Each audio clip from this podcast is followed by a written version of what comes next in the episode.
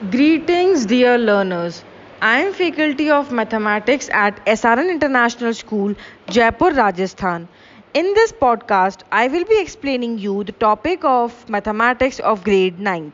So the topic for today's podcast is polynomials. So let us see as you know that you have studied algebraic expressions, their addition, subtraction, multiplication and division in earlier classes. You also have studied how to factorize some algebraic expressions.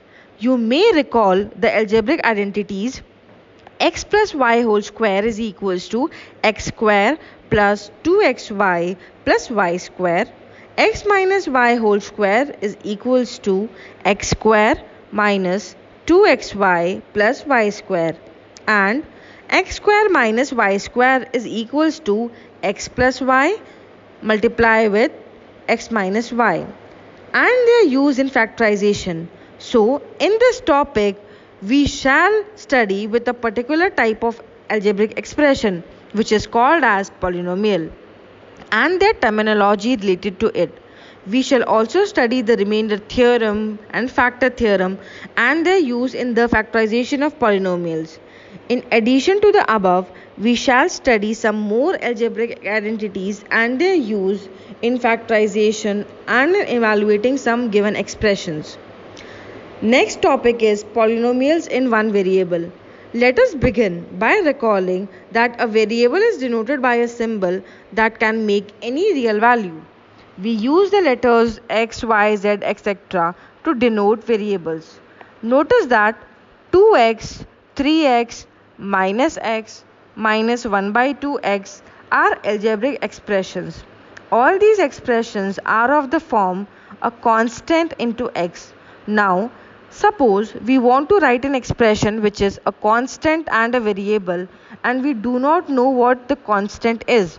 In such cases, we write the constant as a, b and c, etc. So the expression will be ax, say. However, there is a difference between a letter denoting a constant and a letter denoting a variable. The variables of the constant remain the same throughout a particular situation. That is, the values of the constant do not change in a given problem, but the value of a variable can keep changing. Now, consider a square of side 3 units. What its its perimeter? You know that the perimeter of a square is the sum of the lengths of its four sides. Here, each side is 3 units.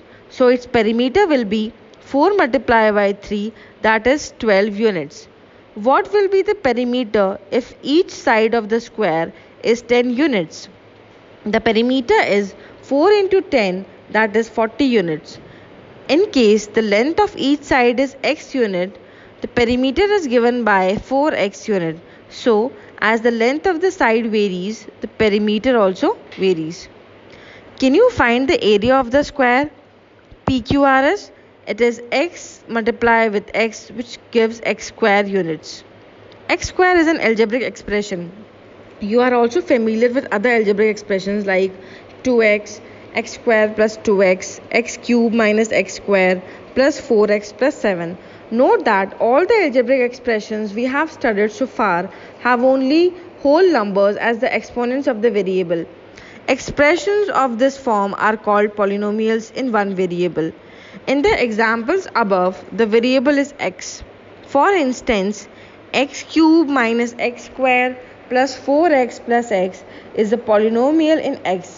Similarly, 3y square plus 5y is a polynomial in the variable y and t square plus 4 is a polynomial in the variable t.